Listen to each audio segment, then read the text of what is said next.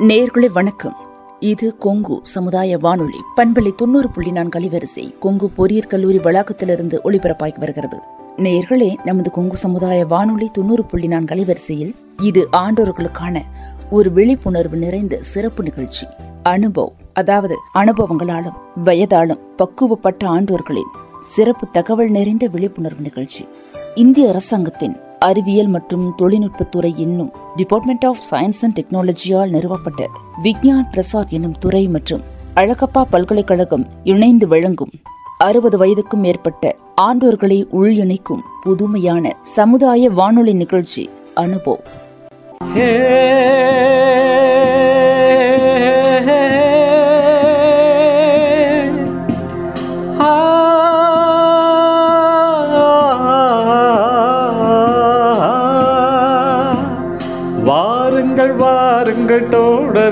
எங்கள் முதிய தலைமுறையின் புதிய இளைஞர்களே. வாருங்கள் வாருங்கள் தோழர்களே எங்கள் முதிய தலைமுறையின் புதிய இளைஞர்களே. நமக்கென ஒரு உலகம் நமக்கென ஒரு வாழ்க்கை. வயது கூட வெறும் எந்தா இங்கு வாழ்க்கையை ஜாலி வந்தா.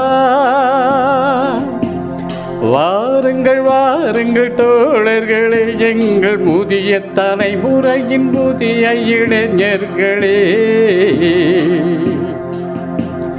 இருபத்தி ஐந்தில் செய்தோம் புரட்சி. அறுபத்தி ஐந்தில் எதற்கு அயற்சி இருபத்தி ஐந்தில் செய்த புரட்சி. அறுபத்தி ஐந்தில் எதற்கு அயற்சி எழுச்சியோடு ஓடி வாங்க ஆடலாம் பாடலாம் நம் தனித்திறனை காட்டலாம். பாடல் பாடி மகிழ்ச்சியோடு தலையாட்டலாம் அறிவியல் அறிந்து கொள்வோம் வானியல் தெரிந்து கொள்வோம் விண்வெளியில் கூட வீடு கட்டி வாழலாம். வாருங்கள் வாருங்கள் வாருங்கள் வாருங்கள் தோழர்களே. எங்கள் முதிய தலைமுறையின் புதிய இளைஞர்களே. தள்ளாத வயதை தடை செய்வோம் தளராத மனத்தோடு நடை செய்வோம். ஆயிரம் உண்டெங்கு அனுபவங்கள் அள்ளி வழங்கிடுவோம். வாருங்கள் கடமைகளை முடித்த கையோடு உங்கள் கனவுகளை சுமந்து இங்கு வாருங்கள்.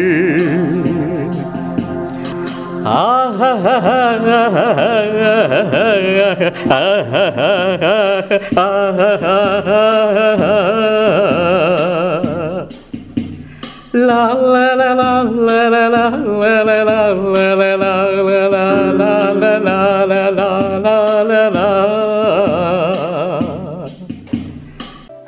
நேயர்களே இந்நிகழ்ச்சியின் மூலம் அறிவியல் துறையில் சாதனை படைத்த ஆண்டோர்களின் அனுபவங்கள் மற்றும் அறிவியல் துறையில் கைதேர்ந்த வல்லுநர்களின் புது அறிவு மற்றும் பொது அறிவுகளை குடிமக்களுடன் பகிர்ந்து கொள்ளும் முயற்சியே இந்த நிகழ்ச்சி.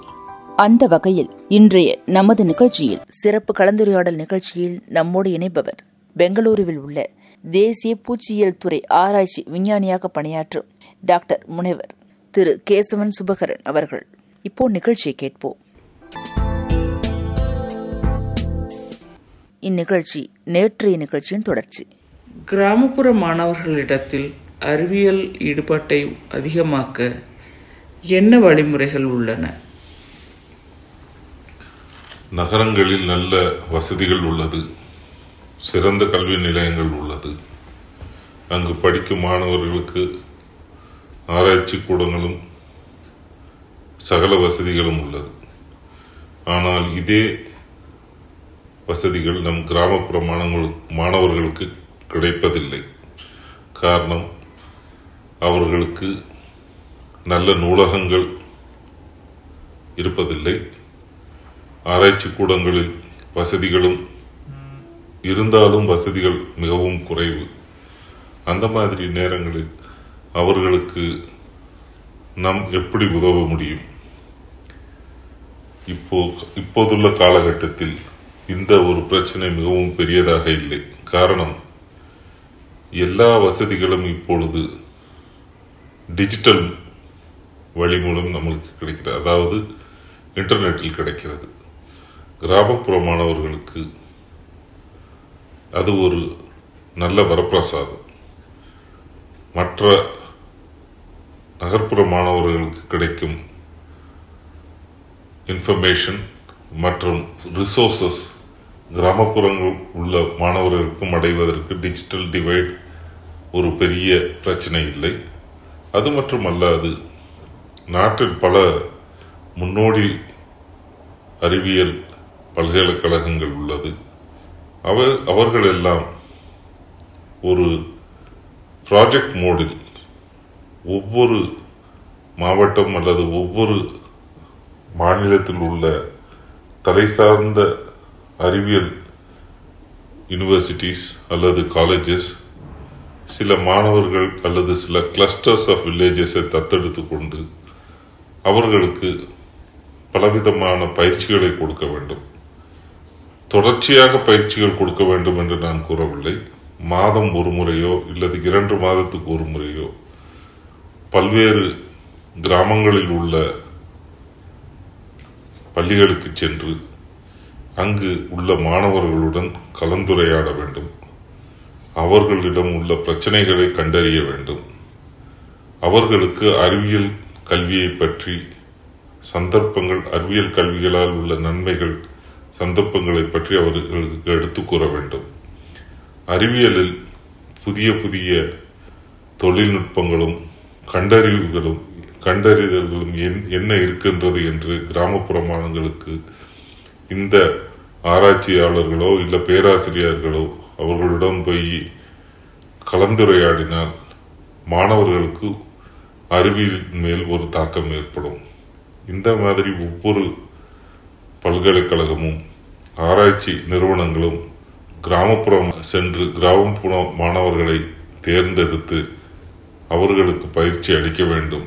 இந்த மாதிரி செய்தால் கிராமப்புற மாணவர்களுக்கும் நகர்ப்புற மாணவர்களுக்கும் அறிவியலில் உள்ள ஒரு டிவைட் மிகவும் சிறியதாகிய விடும். அறிவியலில் எத்தனையோ துறைகள் உள்ளன. அதில் எந்த ஒரு துறை மாணவர்களை அதிகம் கவர்கிறது? தமிழகத்தை பொறுத்த மட்டுமல்லாமல் இந்திய அளவிலும் நாம் பார்க்கும்போது பன்னிரெண்டாம் வகுப்பில் அறிவியல் மற்றும் கணிதம் எடுத்த மாணவர்களுடைய அதிக விருப்பமானது ஒன்று அவர்கள் மருத்துவ க- படிப்பை சேர் சேர்வதாக இருக்க வேண்டும். இல்லது அவர்கள் இன்ஜினியரிங் படிப்பில் சேர்வார்கள். இல்லை என்றால் வேளாண்மை பட்டப்படிப்பு மேற்கொள்வார்கள். இந்த மூன்று படிப்புகளுக்கும் அறிவியல் துறையில் மாணவர்களிடையே அதிக வரவேற்பு உள்ளது. ஆனால் இது மட்டுமல்லாது மாணவர்களுக்கு அறிவியலில் வேறு துறைகளும் உள்ளது என்று நான் அவர்களுக்கு கூற கடமைப்பட்டிருக்கிறேன்.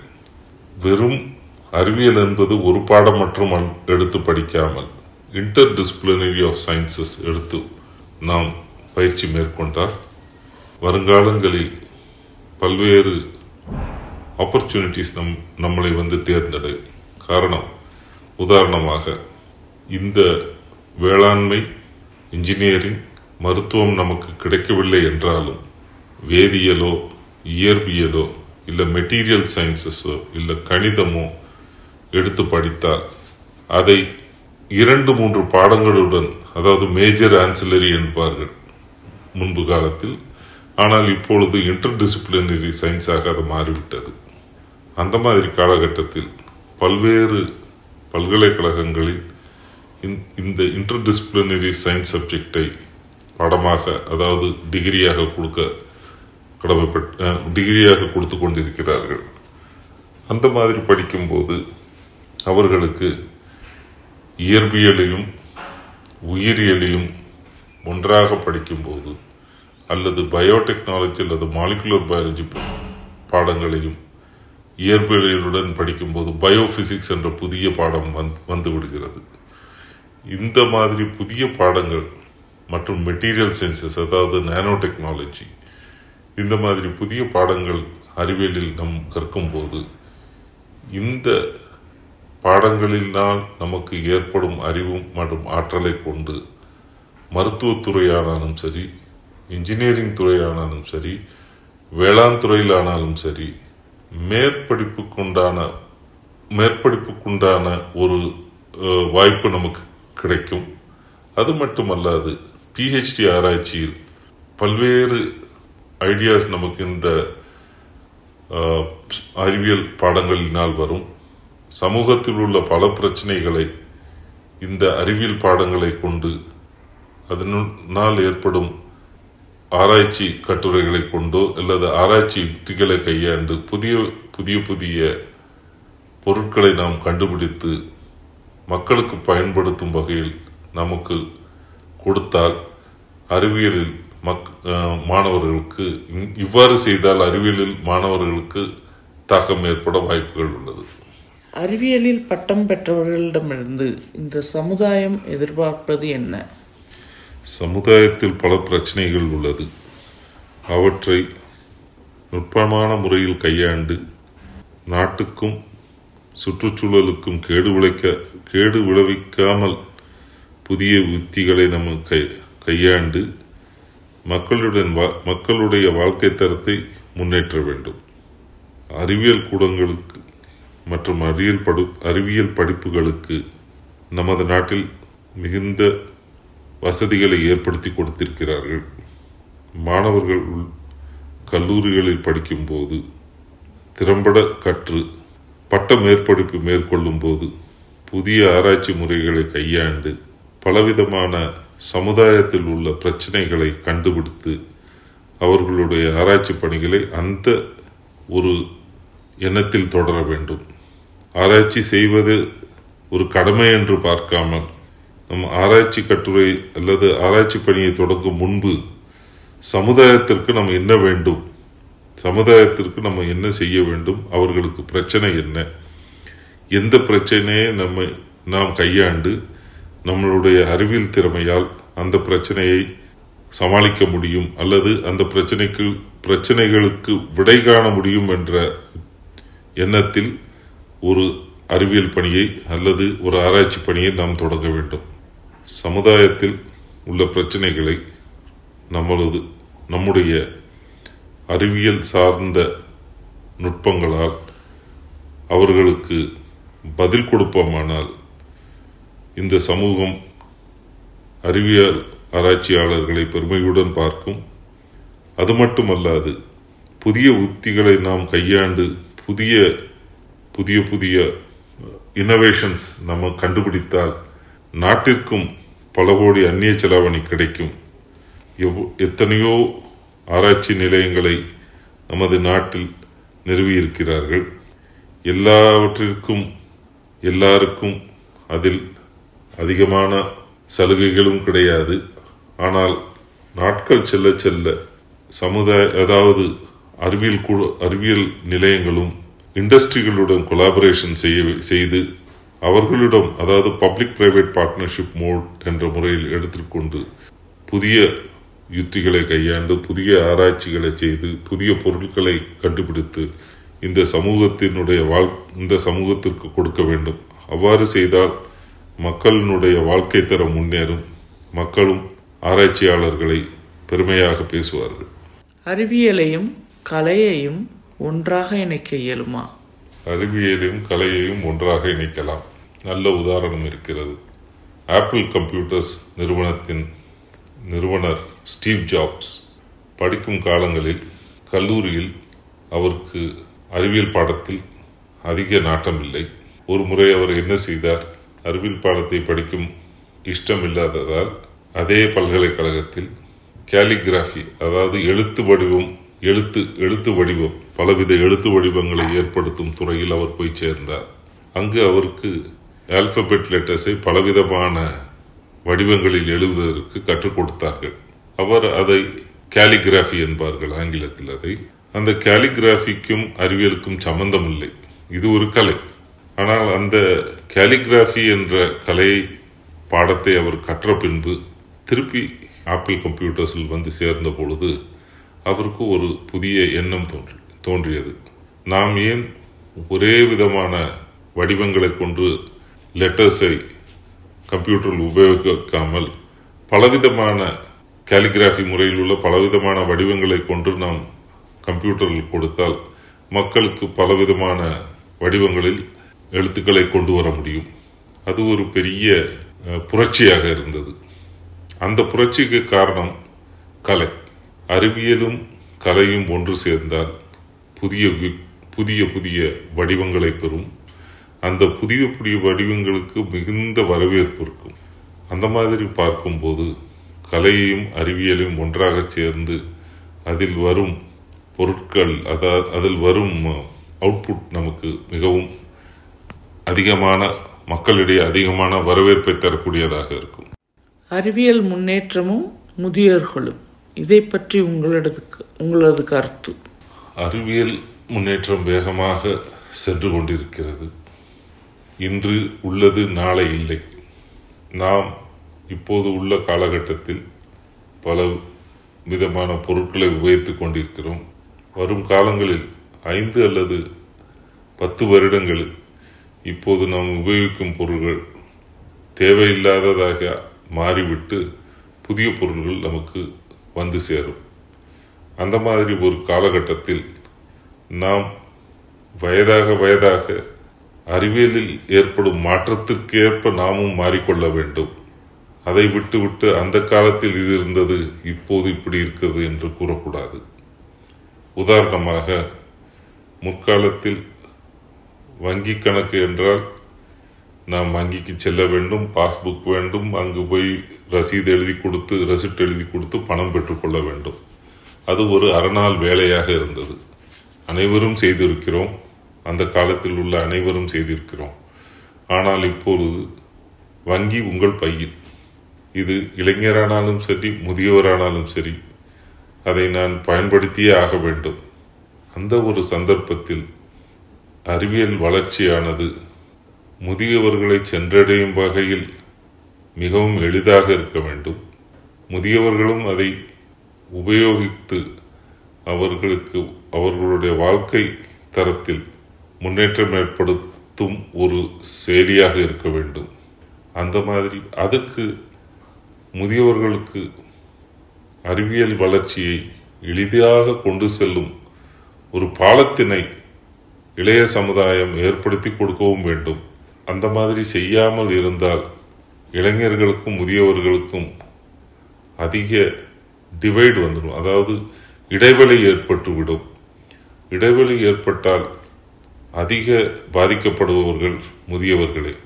ஸோ அறிவியல் வளர்ச்சி உண்டாகும் போது இடைவெளியை குறைக்கும் நோக்கத்தோடு முதியவர்களுக்கும் அறிவியல் வளர்ச்சி என்னென்ன இருக்கிறது நீங்களும் அதில் எப்படி பங்கேற்க வேண்டும் என்ற ஒரு செய்தியை நாம் அவர்களுக்கு கொண்டு போக வேண்டும். அவ்வாறு செய்தால் எல்லா தலைமுறையினரும் அறிவியலுடன் சேர்ந்து வளர ஒரு சந்தர்ப்பம் இருக்கின்றது. வரும் காலகட்டங்களில் அறிவியல் வளர்ச்சி எப்படி இருக்கும்? அறிவியல் என்பது வெறும் மிகவும் வேகமாக முன்னேறி கொண்டிருக்கும் ஒரு வெறும் வேகமாக முன்னேறி கொண்டிருக்கிறது எது சாத்தியமில்லை என்று நினைத்தோமோ அதெல்லாம் சாத்தியமாக நடக்கிறது. இந்த துறையில் பல்வேறு புதிய தொழில்நுட்பங்கள் வந்து கொண்டிருக்கிறது. உதாரணமாக ஒரு பிரயாணத்தை எடுத்துக்கொண்டால் ஒரு இடத்திலிருந்து மற்றொரு இடம் செல்வதற்கு நூறு கிலோமீட்டர் என்றால் அந்த காலத்தில் மூன்று மணி நேரம் நான்கு மணி நேரம் ஆயுது பின்பு அதிக வேகம் உள்ள விரைவு பேருந்துகளானாலும் சரி கார்களானாலும் சரி ரயில்களானாலும் சரி நூறு கிலோமீட்டரை இரண்டு மணி நேரமாக்கியது ஆனால் வருங்காலங்களில் ஹைப்பர் லூப் என்ற டெக்னிக்கால் நூறு கிலோமீட்டர் என்பது சில வினாடிகள் கடந்து செல்லக்கூடிய வாய்ப்பு நமக்கு கிடைக்கும். அது மட்டுமல்லாது பூமியில் மற்றும் நமது வாழ்க்கை இல்லாமல் வளிமண்டல அதாவது ஸ்பேஸ் சயின்ஸ் இம்ப்ரூவ்மெண்டால் மற்ற பிளானட்ஸ்லேயும் சென்று அங்கேயும் போய் மனித இனமானது தங்களுடைய ஆதிக்கத்தை செலுத்தக்கூடிய நிலைமை ஏற்படும். உணவுகள் வருங்காலங்களில் பெரிய தோட்டங்களில் வளர்க்க தேவையில்லை இல்லை பெரிய ஏக்கர் கணக்கில் வளர்க்க தேவையில்லை. சிறிய அறைகளில் ஒரு ஏக்கரில் விளையக்கூடிய பொருள்களை சிறிய அறைகளில் அடுக்குமாடி ட்ரேகளில் வளர்த்து நமக்கு கொடுக்கக்கூடிய வாய்ப்பும் இருக்கிறது அறிய அறிவியலினால். அது மட்டுமல்லாது இறைச்சிகள் வருங்காலங்களில் பெட்ரி டிஷ் அதாவது கிளாஸ் பெட்ரி டிஷ்ஷில் வளர்த்து நாம் உபயோகிக்கும் காலம் வந்துவிடும். அனைத்துமே மிகவும் வேகமாக மாறிவிடும். இன்று எது பத்து கிராம் என்ற கணக்கில் நம்ம உபயோகிக்கிறோமோ நானோ டெக்னாலஜினால் அது மில்லிகிராமாக மாறக்கூடிய வாய்ப்புகள் இருக்கிறது. நாம் கண்கூட பார்த்திருக்கிறோம் பெரிய டெஸ்க்டாப் கம்ப்யூட்டர் இன்று நம்மளது கைக்கு அடக்கமான உள்ள செல்போனில் போய்விட்டது. பெரிய பெரிய பொருட்கள் எல்லாம் மிகவும் சிறியதாகி அந்த சிறிய பொருட்களில் கூட நாம் அனைத்து சேவைகளையும் செய்யக்கூடிய ஒரு பொருளாக மாறிவிடப் போகிறது. அறிவியல் பல்வேறு முன்னேற்றங்கள் வரும். நன்மைகளை நம் எடுத்துக்கொண்டு தீமைகளை கலந்தெறிய வேண்டும். எனக்கு உங்களுடன் உரையாட அறிவியலை பற்றி உங்களுடன் விழிப்புணர்வு ஏற்படுத்தி உங்களுடன் உரையாட சந்தர்ப்பம் ஏற்படுத்தி கொடுத்த கொங்கு அறிவியல் வானொலியின் நிகழ்ச்சியின் மூலமாக உங்களுடன் என்னுடைய கருத்துக்களை பகிர்ந்து கொள்ள உதவிய கொங்கு வேளாண் அறிவியல் நிலையத்தார்க்கு என்னுடைய நன்றி. வணக்கம். நேர்களே நமது கொங்கு சமுதாய வானொலி பண்பலை தொண்ணூறு புள்ளி நான்கலை வரிசையில். நீங்கள் இதுவரை இணைந்திருந்தீர்கள். பெங்களூருவில் செயல்படும் தேசிய பூச்சியல் துறை ஆராய்ச்சி விஞ்ஞானியாக பணியாற்றும் டாக்டர் முனைவர் திரு கேசவன் சுபகரன் அவர்களோடு ஒரு சிறப்பு கலந்துரையாடல் நிகழ்ச்சியை கேட்டோம். இது நிச்சயம் உங்களுக்கு பயனுள்ளதாய் அமைந்திருக்கும் என்பது எங்கள் நம்பிக்கை. நீங்கள் இதுவரை கேட்டுக்கொண்டிருந்த நிகழ்ச்சி ஒரு சிறப்பு விழிப்புணர்வு நிகழ்ச்சி. கொங்கு சமுதாய வானொலி தொண்ணூறு புள்ளி நான்கில் ஆண்டோர்களுக்கான ஆண்டோர்களின் சிறப்பு நிகழ்ச்சி அனுபவம். அதாவது இந்திய அரசாங்கத்தின் அறிவியல் மற்றும் தொழில்நுட்பத்துறை என்னும் டிபார்ட்மெண்ட் ஆஃப் சயின்ஸ் அண்ட் டெக்னாலஜியால் நிறுவப்பட்ட விக்ஞான் பிரசார் என்னும் துறை மற்றும் அழகப்பா பல்கலைக்கழகம் இணைந்து வழங்கும் அறுபது வயதுக்கும் மேற்பட்ட ஆண்டோர்களை உள்இணைக்கும் புதுமையான சமுதாய வானொலி நிகழ்ச்சி அனுபவம். இந்நிகழ்ச்சியின் மூலம் அறிவியல் துறையில் சாதனை படைத்த ஆண்டோர்களின் அனுபவங்கள் மற்றும் அறிவியல் துறையில் கைதேர்ந்த வல்லுநர்களின் புதிய தொழில்நுட்ப அறிவு மற்றும் பொது அறிவுகளை மூத்த குடிமக்களுடன் பகிர்ந்து கொள்ளும் முயற்சியே இந்த நிகழ்ச்சி. நிகழ்ச்சி ஆக்கம் ஊக்கம் மற்றும் வழிகாட்டல். டாக்டர் ஆர் ஸ்ரீதர் வடிவமைப்பு செயலாக்கம். அழகப்பா பல்கலைக்கழகத்தின் டி டாக்டர் ஆர் முருகன். நிகழ்ச்சி ஒருங்கிணைப்பு கொங்கு சமுதாய வானொலி நிலைய இயக்குனர் டாக்டர் எஸ் மகேஸ்வரன். தயாரிப்பு அறிவிப்பாளர் கவிதா சிவகுமார்.